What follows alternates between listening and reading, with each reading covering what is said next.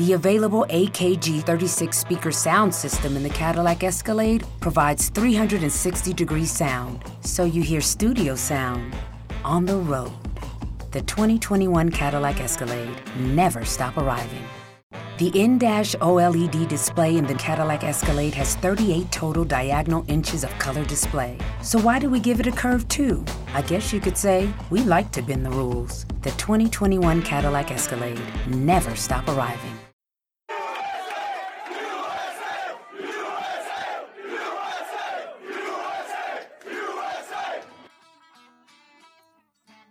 For listening to Uncle Sam's Soccer Podcast keeping you up to date with the latest in American soccer. And don't forget to subscribe.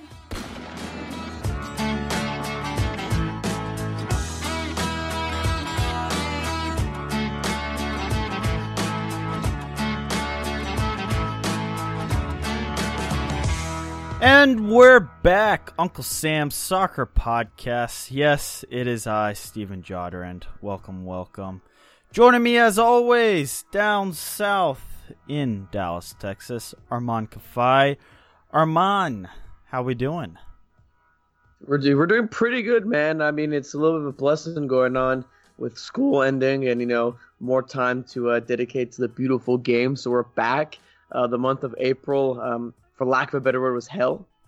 uh, but I mean, after you know fighting through a 20 page paper on how to predict goals in soccer, another 20 page paper on border security, exams, all that good stuff. I'm free and I'm feeling great. I'm loving it right now. I'm loving it. Well, there you I'm go. F- follow him at Armand Kafai.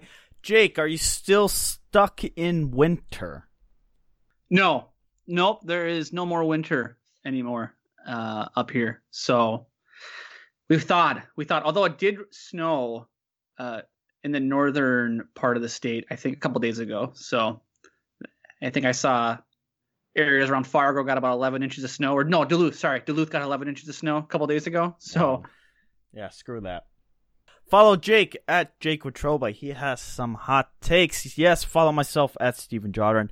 Make sure you go ahead and hit that subscribe button wherever you're listening to the podcast. Follow us at Unc Sam Soccer Pod. There you can get the latest news, information about the show, what we're going to be doing here over the course of summer.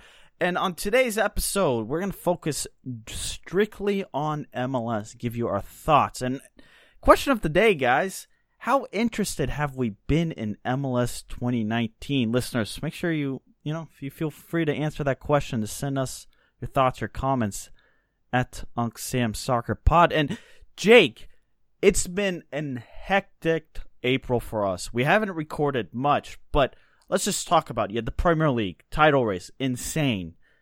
Champions League comebacks left and right. You have the NHL playoffs. You have the NBA playoffs. You have all this stuff going on. How interested have you been in MLS 2019? I'm going to be honest with you, Chief. I haven't been very interested at all, to be to be honest. There, I mean, like you said, NHL playoffs, NBA playoffs, Major League Baseball starting back up. Uh, yeah, how can we had the Masters at one point. Yep. Yeah, you can't forget about that. Tiger, Tiger came back. I mean, every weekend there was something that was just a little more important or just a little more newsworthy than what happened in, in MLS that weekend. Right, and we can we can talk about this later in the show if you want to, but there aren't that many teams worth watching in this league right now either.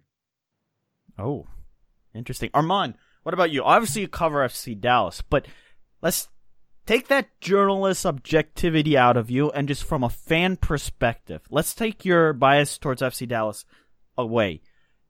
If you are a neutral, do you think MLS has been captivating so far in 2019? For lack of a better word, no. I'm watching a lot of the games, watching, you know, a lot of games on the back burner whenever I can.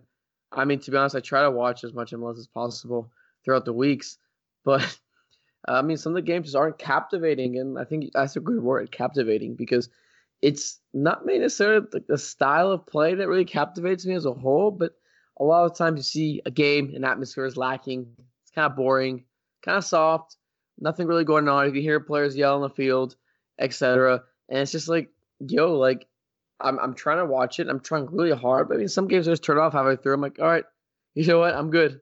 I'm good. I'm, I want to. I want to watch anymore. I, I can torture myself later. So, um, it's it's been tough. It's been a little tougher this year. I don't know why specifically this year, but it's been a little That's- tougher. Yeah, I I feel like the last several years there's been excitement, and I'm beginning to wonder. Now, listeners, make sure you chime in. We'd love to hear your your thoughts on this.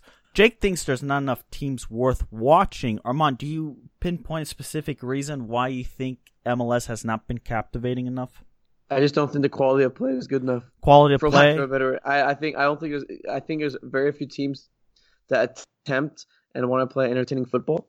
As you see, as you see, LAFC, great fun team to watch.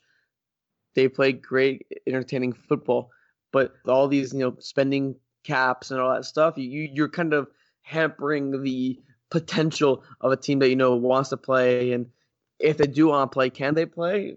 I just think the the quality has taken a little bit of a dip this year, especially when you lose Almiron, um, Tyler Adams, Alfonso Davies. I mean, this is a product of being a league that sells Tata stars. Martino. Tata Martino. When you sell your stars and export your players, it's a product of it. Your your quality of play is going to go down at some point. It's not going to go up, up, up, up, up. You're going to have a dip, and I think this year we're starting to see a little bit of that dip. So there you got two very valid arguments. Quality of play, not enough interesting teams. Those things overlap. Here's my big theory. It's become predictable. How often do we talk about say an expansion franchise entering the league, a big superstar coming? It seems every year we're doing the same motions over and over and over. And guess what, guys? MLS is only more expan- is only going to expand more. And we got Nashville, Miami, and then the two others. It's for the next 7 to 10 years. We'll be talking April, May 12th when we're recording about the expansion franchise, what players, the rumors. It's every year it's the same thing. Oh, how's the new team doing on the block? MLS 1.0s versus the newest. I mean, it's become predictable. No, Steven, you're right. It is. And, that's because parity. And I know there's a lot of people who think, oh, it's it's really great that, you know, little old Columbus crew has a chance to win the title every year. Here we go. Why is it always Columbus with this show? Because I okay, fine. Or little old Real Salt Lake, we'll do another small market team. You know, that's that's all fine and dandy.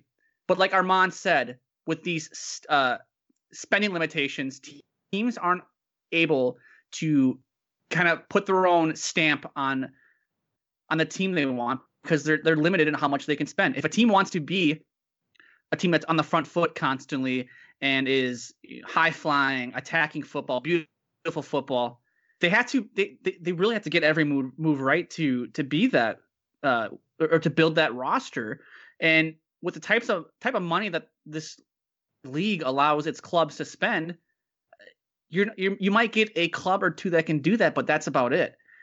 We have to we have to loosen the reins on what teams can spend in this league. Otherwise, you're going to have a bunch of crappy teams that are boring to watch, like Vancouver or like Orlando City or now I mean Atlanta United's boring to watch. Who wants to watch Atlanta United? And then granted, that's because of the the manager, but there's just so many teams in this league that I don't find are, are worth a damn to watch. Sure, Yeah. Wayne Rooney's cool. You get to watch Wayne Rooney. like I went, I, I saw, I saw DC United play a couple weeks ago in Minnesota. There was nothing about, and maybe this is more so what Minnesota did, but I, I watched it. I'm like, this team isn't that fun to watch. Like what? I mean, Olsen ball has never been that fun to watch. I mean, I, I mean, it's a pretty valid point. But that, but that's like, but you can't just like Steven's saying, you can't rely on expansion teams to come in this league because expansion teams have this surplus of money from the jump, so they can spend on all these players, and it can be fun and exciting, you know, for the first season. or Unless two. you're FC Cincinnati. or FC Cincinnati or Minnesota United, you can't just rely on that to just keep things interesting in your league for you know two three years, and then the next wave of expansion comes through, and you know now we're gonna wait and see what David Beckham does with Miami, and that'll be fun and great for three Oh, years, just, and then just wait for Messi to come in at 38 or Yeah, I Ronaldo mean, if you if he ever wants the- to. parity is is is is what is hindering this league. I don't care if Real Salt Lake has a chance to win the title or not. I don't I don't give a rat's ass. Nobody should care. I Uh, just care if they play. I just care if they play fun attacking, or maybe not even attacking, just, just good sound soccer. I mean, Well- For like, let, let's be real. Let's be real. Let's be real here. Is if let's take the Premier League, okay? Let's say, uh, let's see, if the Premier League was full of a bunch of teams that were like Burnley, and then you had a team that was okay, well, somewhat good. Let's just say Wolverhampton. Would that be fun? Would that be fun to have a bunch of Burnleys and then a Wolverhampton as like the the crown jewel of the league? Is that is that a fun league to watch? Well, because well, Burnley has a chance to win because they're playing 22 or 23 other Burnleys. So that's fun, right? That's fun for everybody. no, it's not. It's Jake, bad. It's not I'm good. push back. Wait, wait. I think here's the problem. We're talking about a bunch of teams that are really crappy. But if you were to take, say, the talent pool that's in the Champions League and distribute it across MLS, then you want parity. Then you'd be like, ooh, superstars left and right. Yeah, I think the Champions League gets a lot of crap, and I've crapped on it for the dominance of Spanish teams winning it year in and in year out or having so much success that they're in the semifinals. But the fact that the Champions League does have somewhat of a little bit of a turnover, quote unquote parity, there's enough there to say, ooh, Ajax, Tottenham, Monaco. So if if everybody in the league was as good as LAFC, and according to our very own Jake Watroba, it's the only team worth watching in the league. And he goes even further as saying he, that it's the only team that could compete in the championship, never mind the Premier League. Jake, that's you said you've watched a lot of crappy soccer in MLS. It seems like There. So I watched yesterday. Yesterday being Saturday morning. I watched Leeds and Derby or Derby or whatever. on. Derby. Sorry, I'm not British. Play leg one of the championship promotion playoff. It's so apparent to me just watching that one game how much more talented the teams that are slotted seven, six, five, four, or no, six, five, four, three in the championship, how much better they are than damn near every single team in MLS. I'm not even sure if LAFC could compete for a promotion playoff spot in the championship, but I damn know I, I- know for sure that a team like the New England Revolution are probably on the same level as a as a mid-table League Two club in the EFL. Oof. Oof. And I, and, not, and, that, and that's not me pick on New England Revolution. Yeah, let's we can Jake take we can take listeners. we can take a somewhat good team here. Let's let's take a let's take an okay team here. Who do you want who do you want to look at? Who do you want to talk about? Let's talk about let's talk about Seattle Sounders. That's not a championship side. Are you kidding me? You don't think it's a bottom level championship side? Like at all? Maybe, maybe, but I bet I bet they're probably on the same same level as one of your upper echelon League One sides. So yeah, I guess I guess yeah, you could say the bottom part of the championship. But like there there aren't good teams in MLS. Like this is if you want to watch comparable football to MLS, put on League One and watch, and it, it is it looks identical. but There is Jake, a lot of crap clubs in this league. I one I think there's here's another difference. When you're watching the championship, you have fan engagement. The the stadiums, at least the important clubs, the top clubs that are competing, where you have clubs one through eight, nine that are competing for promotion for the championship. The fans are engaged.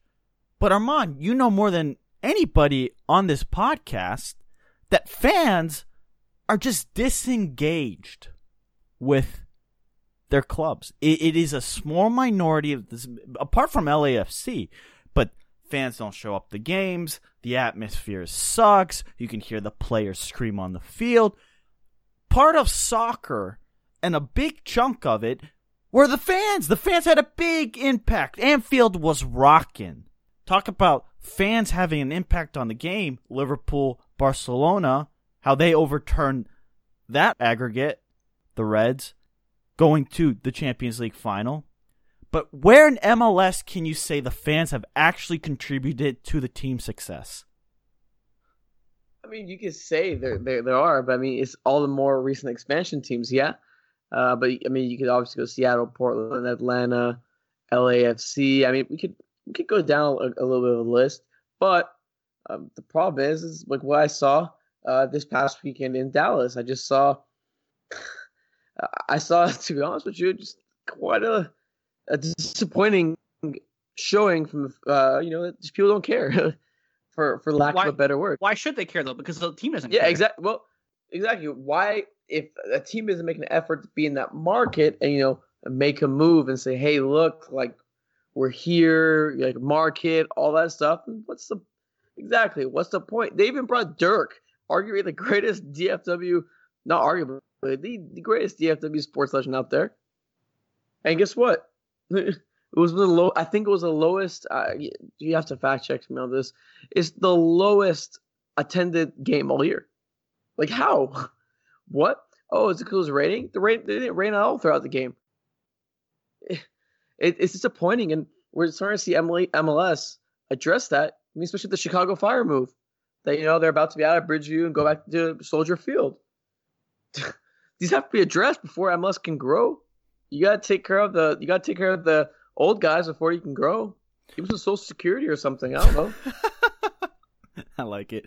Uh, listeners at Unc Sam Soccer Pod, we talked about quality of play, teams worth watching, the predictability, Jake's parody comment. But Armand, you've been peppering this topic for the last couple of weeks as we haven't been recording, but it's just been the coaching and the coaching turnaround in MLS. I mean, we saw uh, three coaches fired in eight days. I mean, the, the Rapids fired Anthony Hudson after his win loss draws. He went 8 26 and 9. Uh, they replaced him with Connor Casey, who's uh, followed up with two straight losses. um, F- FC Cincinnati. That's great. Uh, fired uh, Alan Koch after 11 games, and he went 2 7 and 2, and he was replaced by Yoann Damet, who's a 29 year old, and who many have characterized him as a the guy who was actually coaching the team relative to Alan Koch. Uh, you know, he just defeated Montreal 2 1 in his debut. And then the Hold on, wait, wait, wait. Finally... Time out, time out, time out. So they fired the coach. FC Cincinnati fired the coach and replaced him with the coach who was, or enacting the coach when the coach was there. So they basically got the same guy, just just with a different voice and a yeah, different just, title. Just, just, just, with, just with the title. What's the point of that? Well, no, no, but Alan Koch was the guy. If that makes any sense. Like he was making tackles on the on the pitch during the games. He was the main guy. Dom has a different ideology, a different style. We saw that in their game against Montreal. The, the common thing between all three of these guys, and the last one, which is Brad Friedel finally getting fired after going 12, 21, and 13, is that all these guys have thrown their players underneath the bus and said, yeah, we're competing with trash players, basically. Obviously, not word for word. Anthony Hudson came out and said, yeah, we're, we're, we're competing with bottom level players for the bottom of the league. Alan Koch said, yeah, we need better players. Um, and Brad Friedel said that Not players in MLS face no pressure. Yeah, when we talked about that. MLS coaches are having some pressure. I mean, damn, this is what match week 11, 10, and there's three coaches already sacked. There's a, there's a, a, the quality of play needs to increase, but these guys are just terrible hires, and they're hires by teams, and they're kind of just lazy. Colorado, Stan Kroenke, does he care about the Rapids?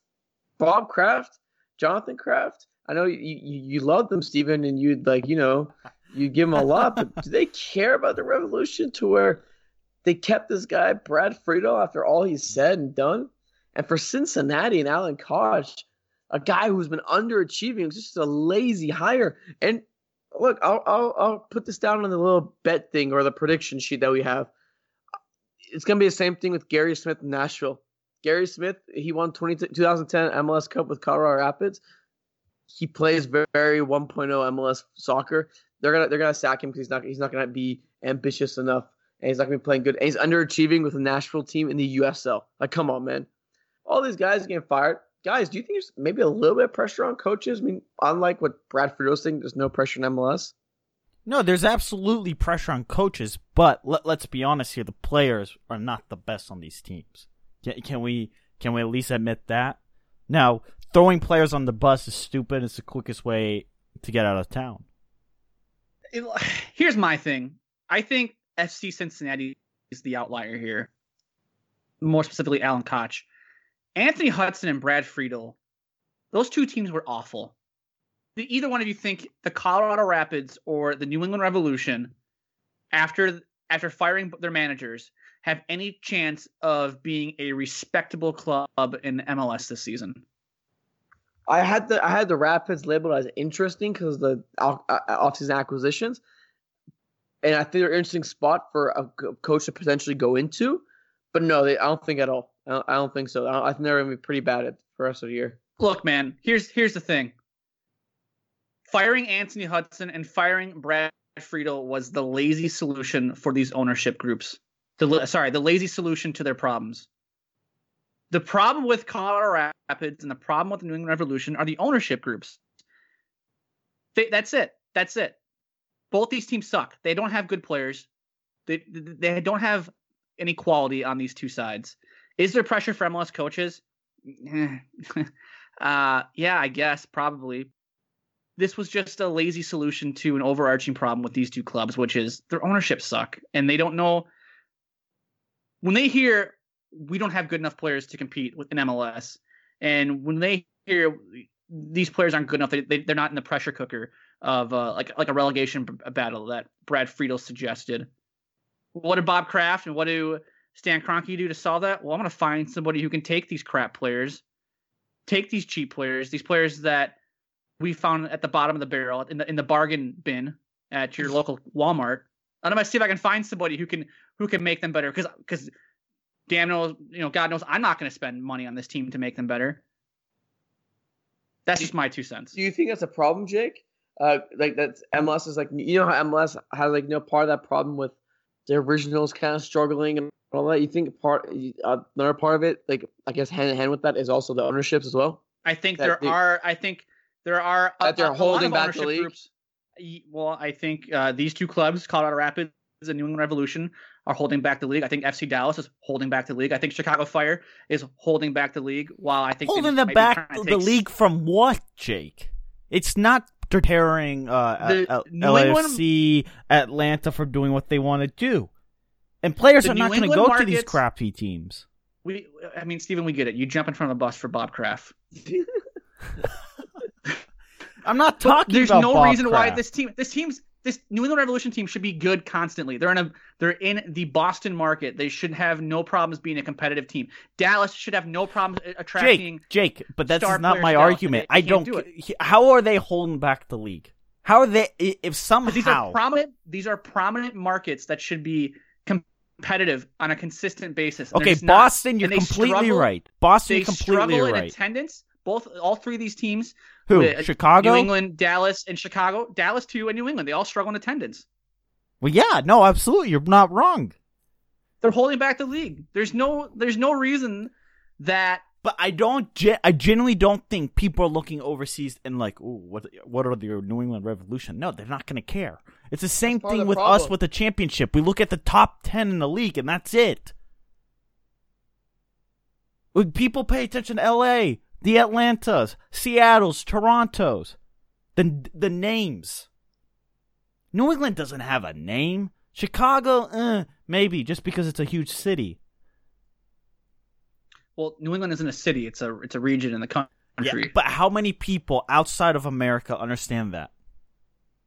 I think that can be explained to people that this represents a region, and you're more specifically going to be close to the Boston market. You're you're not wrong. not the like- Boston market is a good soccer market. I I'm on board like- with you. Robert Kraft has uh, and Jonathan Kraft have screwed over the revolution. No, no doubt. I'm not. I'm not going to sit here and tell you that they, there's some great super owners, but they are very important to the league, and there's a certain reason why the league protects them. I'm sick and tired of the, the excuse that, that they're important thing, and I get it. I get it. Armand, soccer get it. writers will not criticize them. Why? They have been though. yeah, but it's under the radar. Dan Staceco just wrote an article for the Athletic uh, earlier this week outlining how the Krafts are the reason the New England Revolution are so bad this year, not Brad Friedel. And he did that with Colorado like a week before. Just unloading. Like people do criticize. Yeah, but guys. here's the thing, guys. Guys, here's the thing. Outside of those fan bases, maybe a couple of MLS fanboys. Quite frankly, a lot of people just don't care. People in New England, what do they want? Make sure the Patriots are good. NFL fans do not care What's the about. problem? But yeah, no, but this is a grow, it's a countrywide issue. That there's not enough pressure on front offices to. I mean, for God's sakes, I don't know what happened in L.A. at Staples Centers, but there was a protest with the the, the Lakers organization. You two can fill not- me in on what the hell happened there. But I saw the headline. When's the last time they said, you know what, MLS, we're gonna boycott. Until we see change, no one go to a game. You have to directly. Well, there has been a boycott. No one goes to the games. No one goes to the games Yeah, but. Jay, Armand, here's the thing: expansion is just they're still making somehow they're okay with that. The front offices are okay with that. Dallas, they're okay with it. Same with Colorado, New England. These three clubs, the front offices are okay with no one going to the game. It does not bother them one single bit. And unless the fans that go there regularly realize that, then they should just boycott. Have a. I promise you, what it would do to the league if there was a game and not a single fan showed up. That would get world attention, worldwide mm-hmm. attention. Have you seen a Chicago Fire game recently? Have you seen a couple of Revs games recently? Well, the Revs games this past weekend was more full than you think. Uh, you should the one had eight thousand announced. That was terrible. I mean, it, this is all correlating to the fact that MLS on TV is just not growing. And we're- we're citing World Soccer Talk. Yes, they have their bias, but headline from Christopher Harris MLS fails to close TV ratings gap with the Premier League and Liga MX. Now, quote, as the popularity of Liga MX and the Premier League continue to grow in the United States, based on the way both leagues monopolize the most watched games on US TV each week, MLS is getting left behind. At World Soccer Talk, we analyzed all the TV ratings data from 2018 to see how the three most popular soccer leagues performed. We went ahead and made it a direct comparison including only including the TV viewing numbers for the length of the MLS season to see how they did head to head. And guys, I mean Premier League since 2016 has grown 69%. Nice. Liga MX 46%, another very good number. MLS, guess what they're sitting at? Twenty percent. Two. 8. 8 flipping percent. Tell me d- and and we're going to close on the show like this. Armand, tell me why anybody would be interested in spending 150 million, 200 million dollars on an expansion fee and then have to build a 200 million plus stadium. You're investing half a billion dollars pretty much from the get-go into a league that's grown 8% on TV viewing since 2016 while the Premier League and League MX Don't is ask surging. me, Steven. Don't ask me. Don't ask me. No, but seriously, what is don't know what if is I the logic? Tell me why an ownership sits there. Guys, I'm going to lead a team to the ML. I mean, could you imagine if this was some sort of, I don't know, auto dealership? If this was Ferrari, Lamborghini, and the other one was like Yugos, whatever brand that is.